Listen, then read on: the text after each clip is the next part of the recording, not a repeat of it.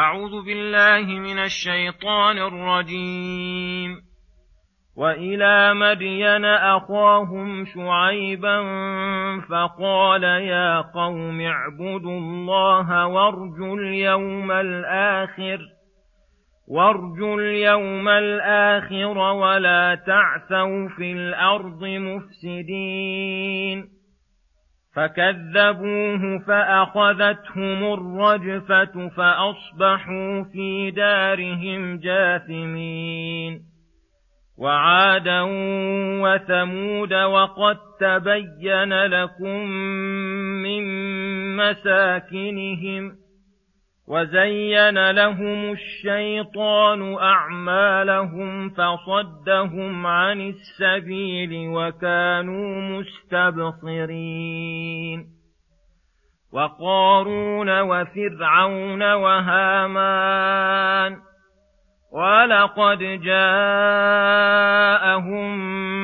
موسى بالبينات فاستكبروا في الأرض وما كانوا سابقين فكلا أخذنا بذنبه فمنهم من أرسلنا عليه حاصبا ومنهم من أخذته الصيحة ومنهم من أخذته الصيحة ومنهم من خسفنا به الأرض ومنهم من أغرقنا وما كان الله ليظلمهم ولكن كانوا أنفسهم يظلمون مثل الذين اتخذوا من دون الله اولياء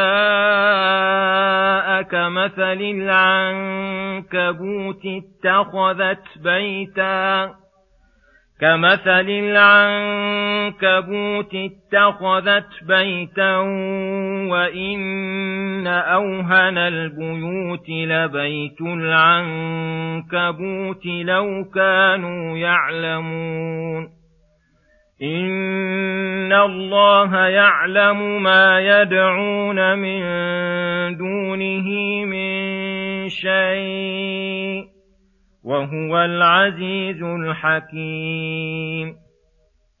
وتلك الأمثال نضربها للناس وما يعقلها إلا العالمون. خلق الله السماوات والأرض بالحق. إن في ذلك لآية للمؤمنين. بسم الله الرحمن الرحيم. السلام عليكم ورحمة الله وبركاته. يقول الله سبحانه وإلى مدين أخاهم شعيبا فقال يا قوم اعبدوا الله وارجوا اليوم الآخر ولا تعثوا في الأرض مفسدين. أي وأرسلنا إلى مدين القبيلة المعروفة المشهورة أخاهم شعيبا الذي أمرهم بعبادة الله وحده لا شريك له والإيمان بالبعث ورجائه والعمل له ونهاهم عن الإفساد في الأرض ببخس المكاييل والموازين. والسعي بقطع الطرق فكذبوه فأخذتهم الرجفة أي عذاب الله فأصبحوا في دارهم جاثمين. أي وكذلك ما فعلنا بعاد وثمود ولقد علمت قصتهم وتبين لهم لكم بشيء تشاهدونه بأبصاركم من مساكنهم وآثارهم التي بانوا عنها وقد جاءتهم رسلهم بالبينات وقد جاءتهم رسلهم بالآيات البينات المفيدة للبصيرة. فكذبوهم وجادلوهم وزين لهم الشيطان أعمالهم حتى ظنوا أنها أفضل مما جاءتهم بالرسل.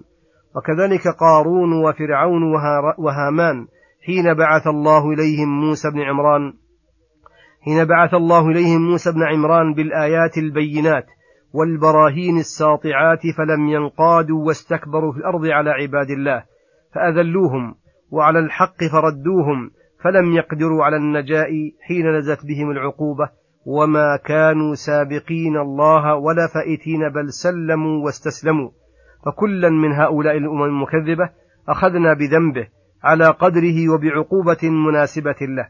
فمنهم من أرسلنا عليه حاصبا أي عذابا يحصبهم كقوم عاد حين أرسل الله عليهم الريح العقيم وسخرها عليهم سبع ليال وثمانية أيام حسوما فترى القوم فيها صرعى كأنهم أعجاز نخل خاوية. منهم من أخذته الصيحة كقوم صالح ومنهم من خسفنا به أرض كقارون. منهم من أغرقنا كفرعون وهامان وجنودهما.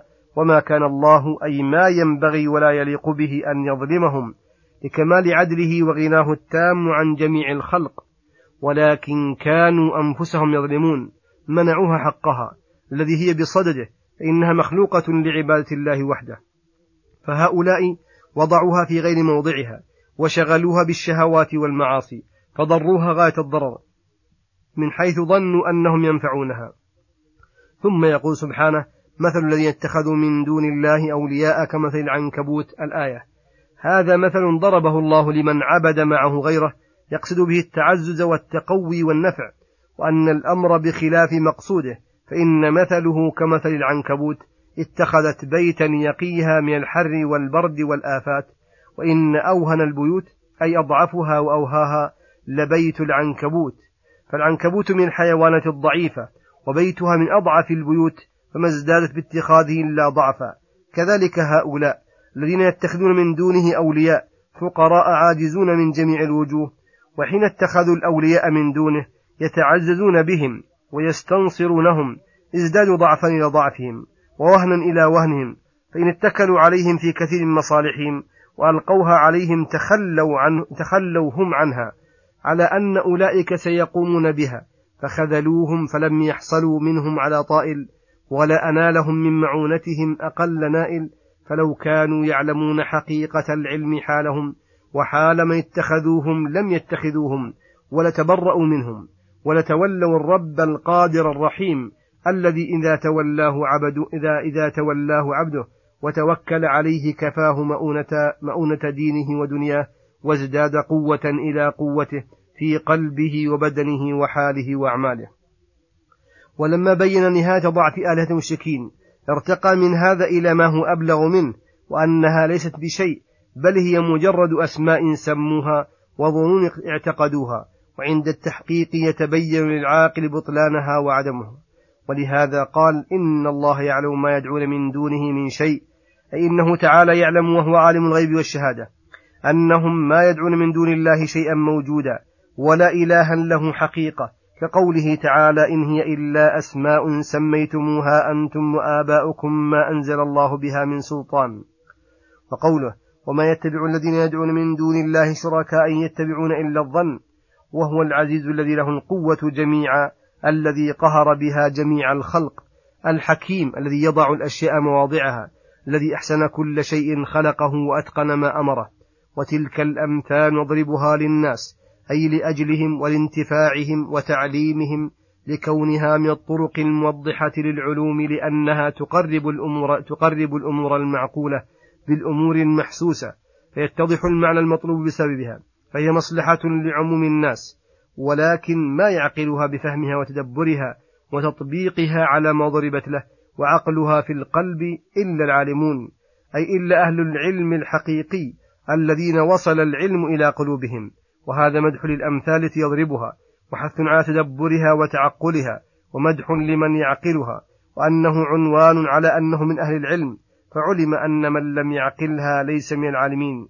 والسبب في ذلك أن الأمثال التي يضربها الله في القرآن إنما هي للأمور الكبار والمطالب العالية والمسائل الجليلة فأهل العلم يعرفون أنها أهم من غيرها لاعتناء الله بها وحثه عباده على تعلقها وتدبرها فيبذلون جهدهم في معرفتها وأما من لم يعقلها وأما من لم يعقلها مع أهميتها فإن ذلك دليل على أنه ليس من أهل العلم لأنه إذا لم يعرف المسائل المهمة فعدم معرفته غيرها من باب أولى وأحرى. ولهذا أكثر ما يضرب الله الأمثال في أصول الدين ونحوها. ثم يقول سبحانه خلق الله السماوات والأرض بالحق إن في ذلك لآية للمؤمنين. أي هو تعالى المنفرد بخلق السماوات على علوها وارتفاعها وسعتها وحسنها وما فيها من الشمس والقمر والكواكب والملائكة والأرض وما فيها من الجبال والبحار والبرار والقفار والأشجار ونحوها. وكل ذلك خلقه بالحق أي لم يخلقها عبثا ولا سدى ولا لغير فائدة. وإنما خلقها ليقوم أمره وشرعه ولتتم نعمته على عباده وليروا من حكمته وقهره وتدبيره ما يدلهم على أنه وحده معبودهم ومحبوبهم وإلههم. إن في ذلك لآية للمؤمنين على كثير من المطالب الإيمانية إذا تدبرها المؤمن رأى ذلك فيها عيانا. وصلى الله وسلم على نبينا محمد وعلى آله وصحبه أجمعين. إلى الحلقة القادمة غدا إن شاء الله. والسلام عليكم ورحمة الله وبركاته.